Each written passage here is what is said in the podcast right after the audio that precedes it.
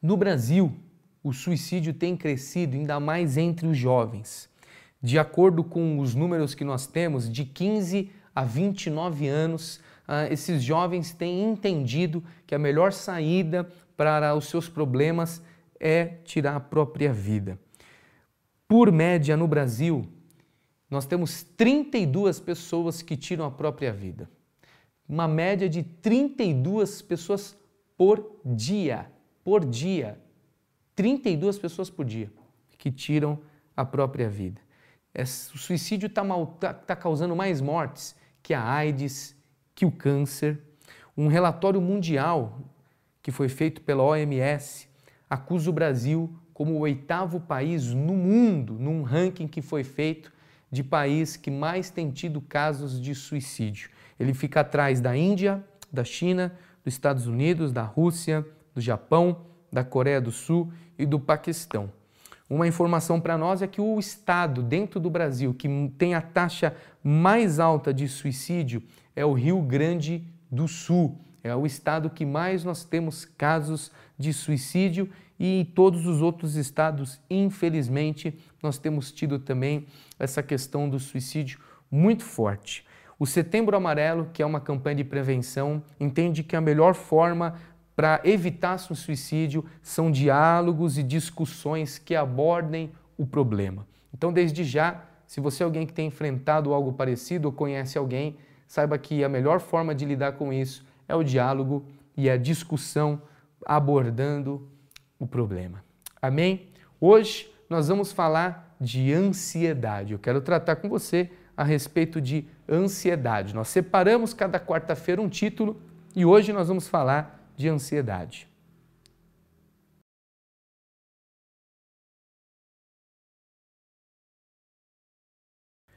Você vai perceber uma diferença a partir de hoje para as outras quartas-feiras, porque a palavra depressão ela não se encontra na Bíblia. A palavra depressão ela não se encontra no contexto bíblico. Nós entendemos que por causa dos sintomas que algumas pessoas, alguns homens de Deus tiveram, eles estavam no que nós chamamos no estado deprimido, pessoas que estavam numa fase de depressão. Mas é importante a gente saber que a Bíblia não fala o nome depressão, ao contrário da ansiedade. Jesus trata a ansiedade, Jesus fala a respeito da ansiedade. E o que eu quero hoje traçar com você uma ideia de que ansiedade é pensar e depressão é sentir. Vamos lá? Ansiedade é pensar e depressão é sentir. Hoje nós vamos falar de pensar. O que é ansiedade? Bom, ansiedade normal, uma ansiedade normal, ela é boa, ela é até que é boa. Ela vai ajudar você a se programar, ela vai ajudar você a se preparar, ela vai ajudar você a se organizar, a ter uma agenda, a fazer uma, programação da sua vida, da sua família. É uma ansiedade boa. A questão é quando essa ansiedade se torna patológica, que é uma doença, é quando essa ansiedade ela vem com um sintoma de ritmo acelerado. Você está sempre num ritmo acelerado, acelerado, acelerado, está sempre correndo muito. Isso é um perigo para que a ansiedade se torne patológica. Pensamentos excessivamente ruins. Você é uma pessoa que só tem pensamento ruim. Tudo que lhe acontece, o primeiro pensamento que lhe vem é de origem ruim. Você não pensa que aquilo pode ser algo bom. Se alguém te ligou, e você não atendeu porque não pôde. Quando você olha o telefone daquela pessoa na agenda do seu celular, a primeira coisa que você vai imaginar é que é um, algo ruim, por isso que aquela pessoa te ligou, porque o seu cérebro, a sua mente já está disciplinada a pensar em algo ruim. Veja, é o pensar, é a mente. E tudo isso é uma questão de treinamento. Nós precisamos mudar os pensamentos que nós temos na nossa mente. E essa mudança é um treinamento. Não é uma tarefa fácil, mas você vai conseguir, eu tenho certeza disso. É uma disciplina. A cada dia você começar a disciplinar, a moldar a tua mente a pensar coisas boas, a quebrar esse paradigma de coisas ruins. Você sabia que 90% 90% de tudo que você pensa, 90% das coisas ruins não vão acontecer. O teu cérebro se acostumou a pensar em coisas ruins. A tua mente se acostumou a pensar de um lado de mais precaução, cautela, de modo excessivo, causando uma preocupação excessiva, levando você a ser uma pessoa extremamente preocupada. Você acorda preocupado, você passa o dia preocupado, você vai dormir preocupado. E isso vai gerando nas pessoas diversas reações. Tem aquele que não dorme, tem aquele que só quer dormir porque não quer acordar para encarar a vida. Tem aquele que perde o apetite, tem aquele que começa a comer, comer uma compulsão. E dentro da ansiedade, nós vamos enxergar ela como uma doença, derivando em três formas. Nós temos a TAG, que é o transtorno de ansiedade generalizado, nós temos a síndrome do pânico, que é o desespero, o nervosismo, e nós temos o TOC, que é o transtorno obsessivo compulsivo. É uma pessoa que tem toque. Muito se brinca até por aí. Oh, você tem toque de limpeza, você tem toque de higiene, você tem toque de organização, toque de arrumação e por aí vai. E tudo isso tem como origem a ansiedade patológica, a ansiedade como uma doença. Os sintomas que ela causa, você já deve ter ouvido falar: falta de ar, taquicardia, problema de pressão, tontura, dores no peito, dor de cabeça. Bom, no nosso país, 10% das pessoas, no mínimo, sofrem de ansiedade como uma doença. No mínimo, 10% de pessoas sofrem da ansiedade como uma doença. E eu vou te passar um dado estatístico nacional 7% são as mulheres, o sexo feminino. 3%, isso é uma média, um estudo, são os homens. O que é que a palavra de Deus tem para nos ensinar a respeito disso?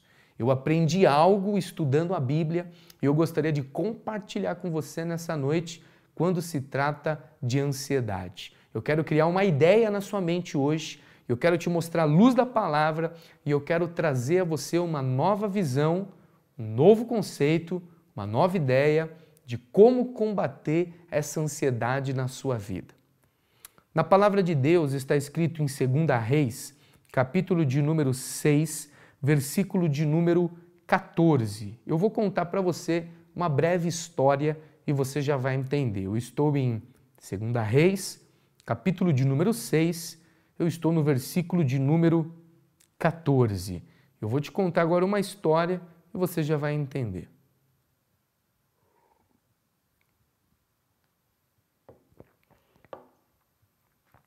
Segunda Reis, capítulo de número 6, versículo 14, está escrito assim: Então enviou para lá cavalos e carros e um grande exército os quais chegaram de noite, cercaram a cidade. E o servo do homem de Deus se levantou muito cedo e saiu. E eis que um exército tinha cercado a cidade com cavalos e carros. Então o servo lhe disse: Ai, Senhor, o que faremos?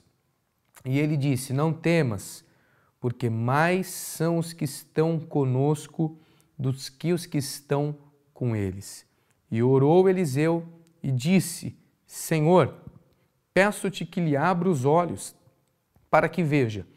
E o Senhor abriu os olhos do moço e viu, e eis que o monte estava cheio de cavalos e carros de fogo ao redor de Eliseu. Preste bem atenção, num momento muito de guerra entre Israel e entre a Síria, toda vez que a Síria fazia um plano de guerra, para tentar invadir, capturar o rei, para tentar entrar em Israel. Um homem de Deus chamado Eliseu tinha uma revelação de Deus acerca desse plano da Síria e este homem ia até o rei de Israel e lhe contava quais eram os planos, a revelação de Deus para que Israel não caísse nessas ciladas. Até que o um momento que o rei da Síria até pensou que tinha um espião entre os seus soldados, descobrindo então que na verdade vinha tudo de um profeta chamado Eliseu, que avisava o seu rei de Israel. Esse rei da Síria convocou uma tropa, todo o seu exército, e enviou para onde estava o profeta Eliseu, na cidade aonde o profeta Eliseu estava junto com o seu auxiliar. O exército inimigo chegou durante a noite e logo quando foi cedinho, no primeiro horário da manhã, o auxiliar do profeta Eliseu saiu da sua tenda e foi buscar água. E quando ele sai da sua tenda para buscar água, ele percebe todo o exército do inimigo que tinha cercado eles. Ele se assusta, era um exército numeroso, tinham muitos cavalos e muitos carros do inimigo, e ele volta para dentro da tenda muito assustado, e ele volta já dizendo para Eliseu: Meu Deus, meu Senhor, o que faremos? A expressão que ele fala é de alguém que está aterrorizado, desesperado, morrendo de medo, cheio de preocupação, muito ansioso, sem saber o que vai acontecer, sem saída, já pensando o pior, já imaginando o pior, olhando as coisas por uma ótica ruim, pensando não tem saída, nós vamos morrer, acabou as nossas vidas, esse exército ele vai vir contra nós, eles, eles cercaram essa cidade. E a primeira coisa que o profeta faz, o Eliseu faz, é olhar para aquele homem e, numa tentativa de acalmá-lo e de trazer esperança, Eliseu olha para ele, aponta o dedo de profeta e diz: Não temas. Essa expressão não temas de Eliseu é o primeiro passo para que ele possa se acalmar, para que ele possa respirar fundo. Haja vista você pensar que quando uma pessoa entra em completo desespero, ela perde a razão, ela perde o raciocínio, ela perde a visão, ela não consegue enxergar além daquilo, ela só pensa naquela situação, ela vai falar daquilo o tempo todo porque ela está extremamente ansiosa, ela está extremamente preocupada e aquele sentimento está corroendo ela por dentro. E então o profeta Eliseu vai dizer: Não temas, se acalma. Eliseu está dizendo: para tudo tem um jeito, para todo problema há uma solução. Sente, respire, beba um copo de água, se acalme. Olhe, sempre há uma solução.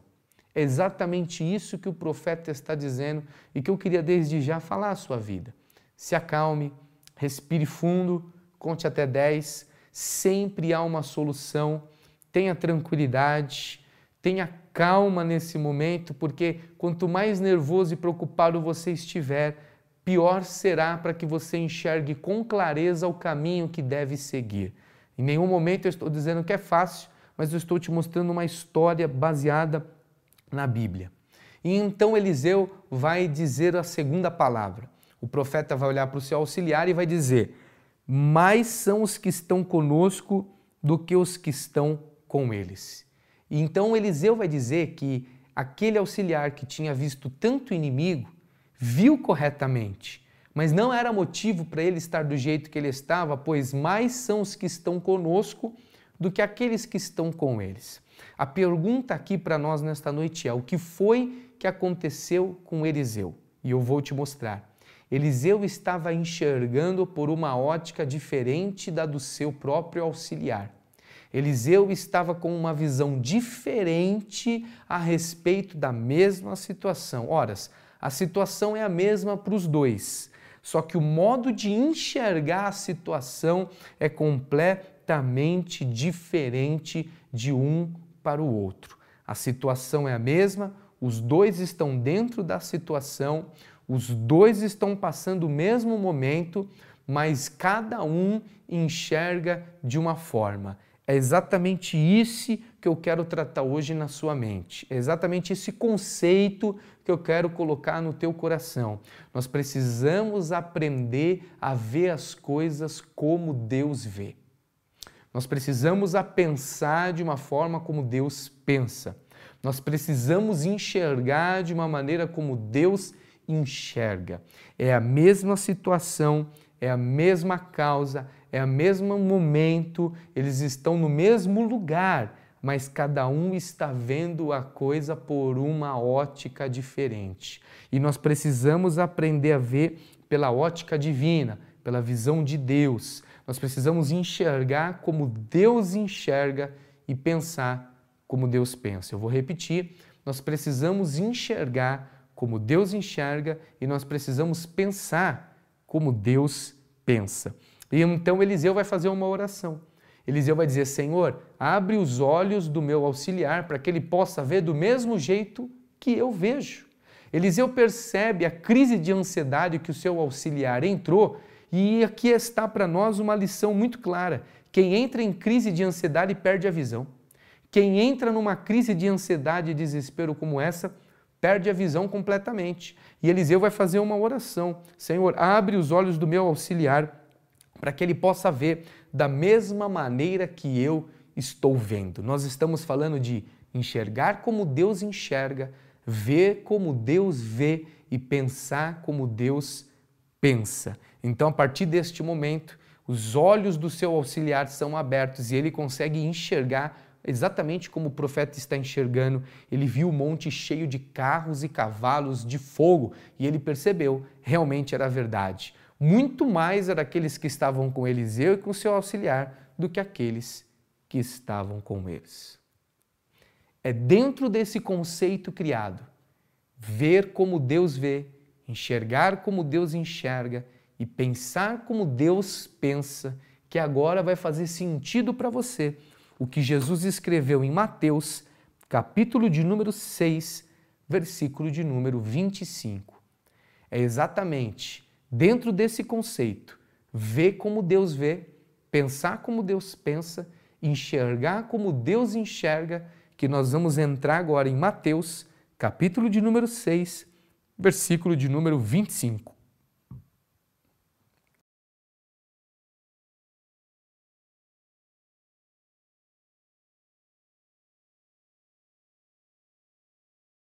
Vamos lá? Então, mais uma vez, é dentro dessa história, implementando esse conceito hoje na sua mente. Pensar como Deus pensa, enxergar como Deus enxerga, ver como Deus vê.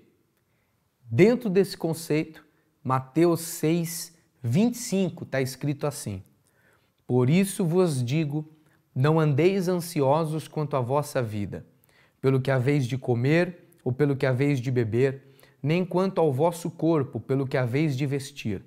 Não é a vida mais do que o mantimento e o corpo mais do que o vestuário? Exatamente o que Jesus está agora colocando para os seus discípulos é dentro desse conceito e dessa ideia que nós estamos construindo hoje. Ver como Deus vê, enxergar como Deus enxerga, pensar como Deus pensa que Jesus vai dizer: não andeis ansiosos quanto à vida. E ele vai tratar aqui de três coisas: comer, beber e vestir. Perceba você, ele está falando de necessidades básicas, coisas essenciais. E o que ele está dizendo dessas coisas essenciais são: não vai lhe faltar. Jesus ele começa a tratar a respeito da ansiedade, chamando a responsabilidade das coisas que são essenciais para a nossa vida nas costas dele. Entenda bem isso. Jesus começa a tratar a ansiedade chamando para a sua res própria responsabilidade, dizendo que ele vai prover, dizendo que ele vai trazer, dizendo que ele vai mandar, tratando a respeito de coisas que são essenciais. Ele fala de comida, de bebida e de vestir. Vestir, comer e beber. E Jesus chama essa responsabilidade para ele. Ele está dizendo que nós não temos que ter ansiedade como uma doença do jeito que nós temos quando nós nos preocupamos com o que comer, com o que beber, com o que vestir, porquanto essa responsabilidade é dele. É exatamente isso que ele começa nos ensinando. Versículo 26, e aqui ele traz um remédio para nós. Olhai para as aves do céu, olhai ver, enxergar, pensar, dentro do conceito que nós construímos agora. Olhai, ver, enxergar.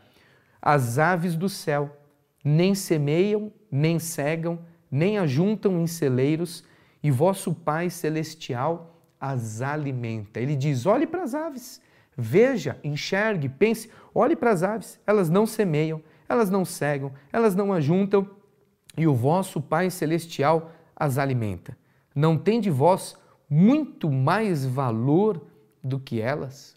Você é muito mais valoroso. Você tem um valor muito grande. Você é uma pessoa que Deus ama muito, há um amor de Deus por você e creia nisso, Deus não vai deixar faltar. O Senhor está prometendo, isso é uma promessa, que aquilo que é essencial, Deus não vai deixar faltar para a tua vida. E isso precisa tirar a ansiedade do teu coração e colocar no teu lugar confiança.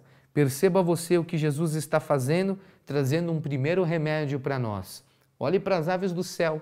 Você é muito mais importante do que elas e por isso o vosso Pai Celestial também vai alimentar vocês e não vai deixar faltar na vida de vocês. Preste bem atenção que eu vou seguir agora alguns versículos. 27, ele diz assim: E qual de vós poderá, com todos os seus cuidados, acrescentar um côvado à sua estatura? E quanto ao vestuário, por que andais ansiosos? Olhai para os lírios do campo, como eles crescem, não trabalham nem fiam. E eu vos digo que nem mesmo Salomão, em toda a sua glória, se vestiu como qualquer um deles. Pois se Deus assim veste a erva do campo, que hoje existe amanhã lançada no forno, não vos vestirá muito a mais a vós, homens de pequena fé. Não andeis, pois, inquietos, dizendo que comeremos ou que beberemos ou com que vestiremos, porque todas estas coisas os gentios procuram. De certo, vosso Pai Celestial bem sabe que necessitais de todas as coisas. Mas buscai primeiro o reino de Deus, a sua justiça, e todas estas coisas vos serão acrescentadas. Não vos inquieteis, pois pelo dia de amanhã, porque o dia de amanhã cuidará de si mesmo, basta a cada dia o seu mal. Jesus aqui vai tratar pela primeira vez usando a palavra ansiedade. Perceba você, Jesus vai falar aqui sobre ansiedade, provisão, aceitação e sobre a morte. Jesus vai nos ensinar que a ansiedade está totalmente ligada à questão da provisão, à questão da aceitação e à questão da morte. Quando eu digo a questão da provisão, é porque nós nos preocupamos muito a respeito do comer, do beber e do vestir. Olha, realmente nós temos que nos esforçarmos, nós temos que arregaçar as nossas mangas, nós temos que nos preocupar, mas isso não pode gerar em nós uma ansiedade patológica, uma ansiedade como doença, que vai roubar de nós a paz e a alegria de viver. É isso que Jesus está nos ensinando. Nós temos que confiar mais nele e menos em nós mesmos. E nós temos que acreditar no Senhor, que Ele vai prover nas nossas vidas. Não vai adiantar nós estarmos tão preocupados excessivamente, porque isso só vai nos gerar problemas, tanto na nossa mente quanto no nosso corpo. E o que o Senhor está tratando aqui é provisão, aceitação e morte. Provisão, quando Ele está prometendo que Ele vai prover. O vosso Pai Celestial cuida das aves do céu que não semeiam, nem cegam, nem ajuntam, ainda mais você, que tem muito mais valor. Ele fala de aceitação. Aceitação, quando ele diz a respeito de vestir, está escrito aqui: quanto ao vestuário, por que andais ansiosos? Olhai para os lírios do campo como eles crescem, não trabalham nem fiam. E eu vos digo que nem mesmo Salomão, em toda a sua glória, se vestiu como qualquer deles. Ele dá o remédio, mais um remédio olha, olha para os lírios do campo, olhar, enxergar, pensar, ver como Deus vê, olha para o lírio dos campos. Aqui a ideia do vestir é vestir, é vestir você na questão de aceitação, casa, carro, roupa e a questão da aceitação do seu próprio corpo, da sua própria fisionomia, de quem você é. Deus criou você. Deus tem um plano para a sua vida. Deus criou você com um propósito. É a questão da aceitação. Olha, cada pessoa é diferente da outra. Cada digital é uma diferente da outra. Deus criou o ser humano um diferente do outro. E ele está tratando aqui a questão da aceitação. Outra coisa, ele vai falar da morte. Quando ele diz: em qual de vós poderá, com todos os seus cuidados, acrescentar um côvado à sua estatura? Ele, o que é um côvado? 47 centímetros. Você sabia disso? 47 centímetros. O nosso antebraço, 47 centímetros. Ele diz um côvado. Quem poderá acrescentar um côvado à sua vida? O que Jesus está nos ensinando agora a respeito da morte é que, mesmo quando a gente fique muito preocupado, nós não vamos poder acrescentar nem 47 centímetros na nossa vida, nem a mais e nem a mesmo. Ou seja, nós só vamos perder dias da nossa vida de preocupação, nós só vamos perder os momentos preocupados, nós só vamos ter dissabores no nosso momento de vida, nós só vamos ter desprazeres ficando tão ansioso dessa forma. Ele diz: não vale a pena, porque você não vai conseguir mudar nada, você não consegue acrescentar 47 centímetros na sua vida. O que Jesus está nos ensinando é que cada um de nós que foi gerado no ventre da sua mãe, desde o dia que foi gerado no ventre da sua mãe, já tem um plano na sua vida, já tem um caminho de Deus para você e já tem a hora que você vai partir para a glória no céu. Você não vai viver nem um dia mais nem um dia a menos. Escute bem isso. Você não vai viver nem um dia a mais e nem um dia a menos. Você não vai viver nem 47 centímetros a mais e nem 47 centímetros a menos. Você vai exatamente partir no dia que Deus tem reservado para você, no dia que for o seu dia. Então, descanse o teu coração quando o assunto for vida e quando for morte.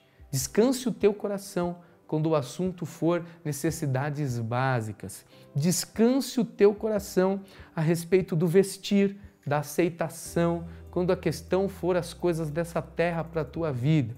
Ele está dizendo: olhai para os lírios do campo, como eles crescem, e nem mesmo Salomão, em toda a sua glória, se vestiu como cada um deles. Ou seja, a preocupação excessiva, a ansiedade como doença, não vai te ajudar em nada. E você precisa, a partir de hoje, começar a treinar a sua mente acerca desse assunto, a treinar o teu psique a respeito dos teus pensamentos. Toda vez que você tiver um pensamento ruim, quebra ele, muda o assunto, olha para outro lugar, conversa com alguém, gira um pouco a situação. Toda vez que vier algo, e você vai treinando a sua mente a pensar em coisas boas, a pensar positivo, a acreditar, a ter fé e dia após dia você vai vencendo essa crise de ansiedade. Não vai ser da noite para o dia, mas dia após dia você vai disciplinar a tua mente. A quê? A ver como Deus vê, a pensar como Deus pensa, a enxergar como Deus enxerga. Nesse momento de ansiedade, Jesus trata a provisão, Jesus trata a aceitação, Jesus trata a questão da morte e aqui fica algo bem claro para nós. Nós nos preocupamos muito com o futuro e com o desempenho.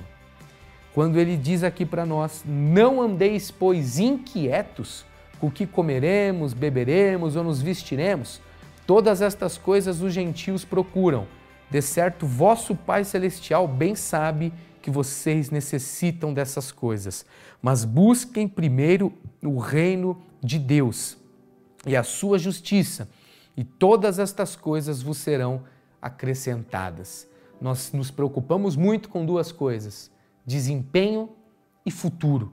Nós estamos sempre preocupados com o dia de amanhã.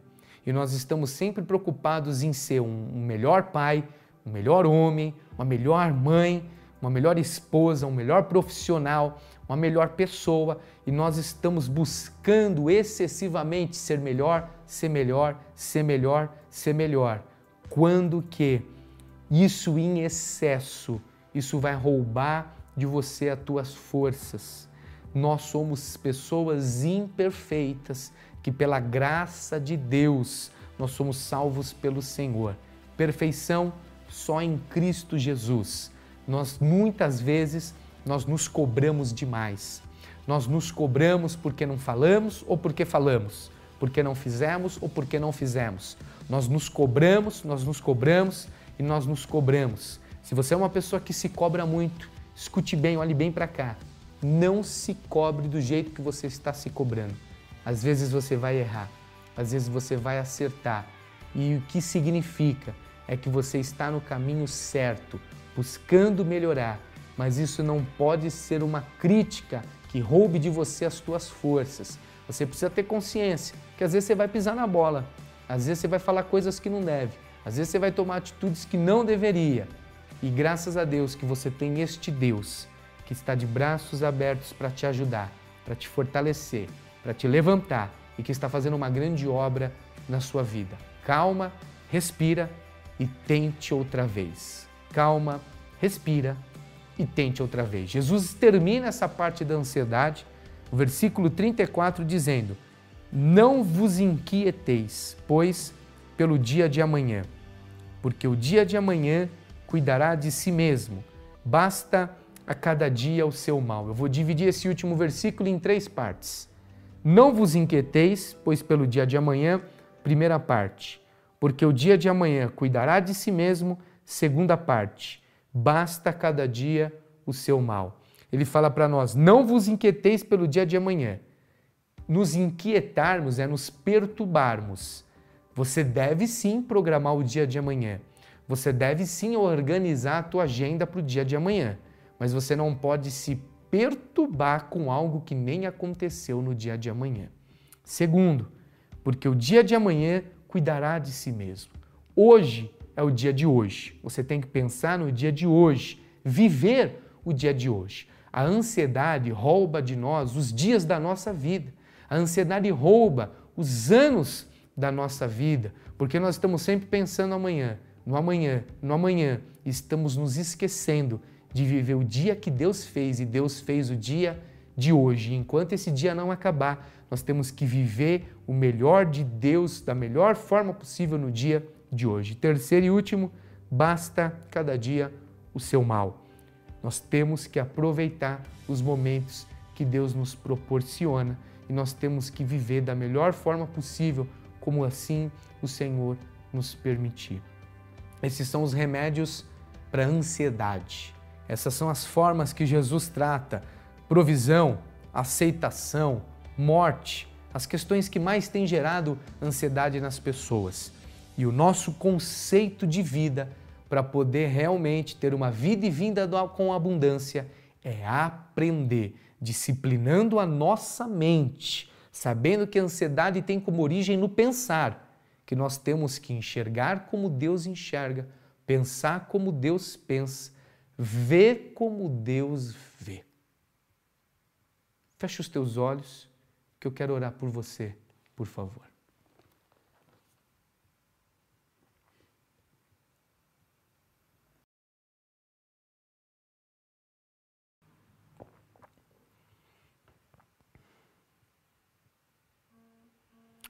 Assim como o profeta Eliseu, Senhor, orou por aquele moço naquele dia, eu também, Senhor, venho orar por cada uma dessas pessoas que estão juntos agora. Na autoridade do nome de Jesus, eu clamo ao Senhor, Pai, entra nos pensamentos deste homem, entra nos pensamentos desta mulher. Senhor, faz ela ver como o Senhor vê, faz ele enxergar como o Senhor enxerga, toca na visão, toca nos olhos Tira toda cegueira, toda trave nos olhos. Tira, Senhor, toda escama, toda venda. Em nome de Jesus, Senhor, faz essa pessoa ver. Faz-nos, ó Deus, enxergar como o Senhor quer. Que possamos, ó Deus, ter forças do Teu Espírito para, a partir de hoje, treinar a nossa mente, treinar os nossos pensamentos. Que o Senhor nos ajude, ó Pai, nos ajude a disciplinar-nos a forma como nós vemos e pensamos. Que através deste estudo da tua palavra, nós sejamos abençoados, Senhor, e pela fé eu profetizo a cura da ansiedade na noite de hoje. Seja curada toda a TAG, todo síndrome do pânico e todo transtorno obsessivo compulsivo. Seja curado do alto da cabeça à planta dos pés de toda crise de ansiedade. Seja curada, receba a cura do Senhor é o que nós te pedimos, meu Deus, em nome de Jesus. Amém, amém e amém.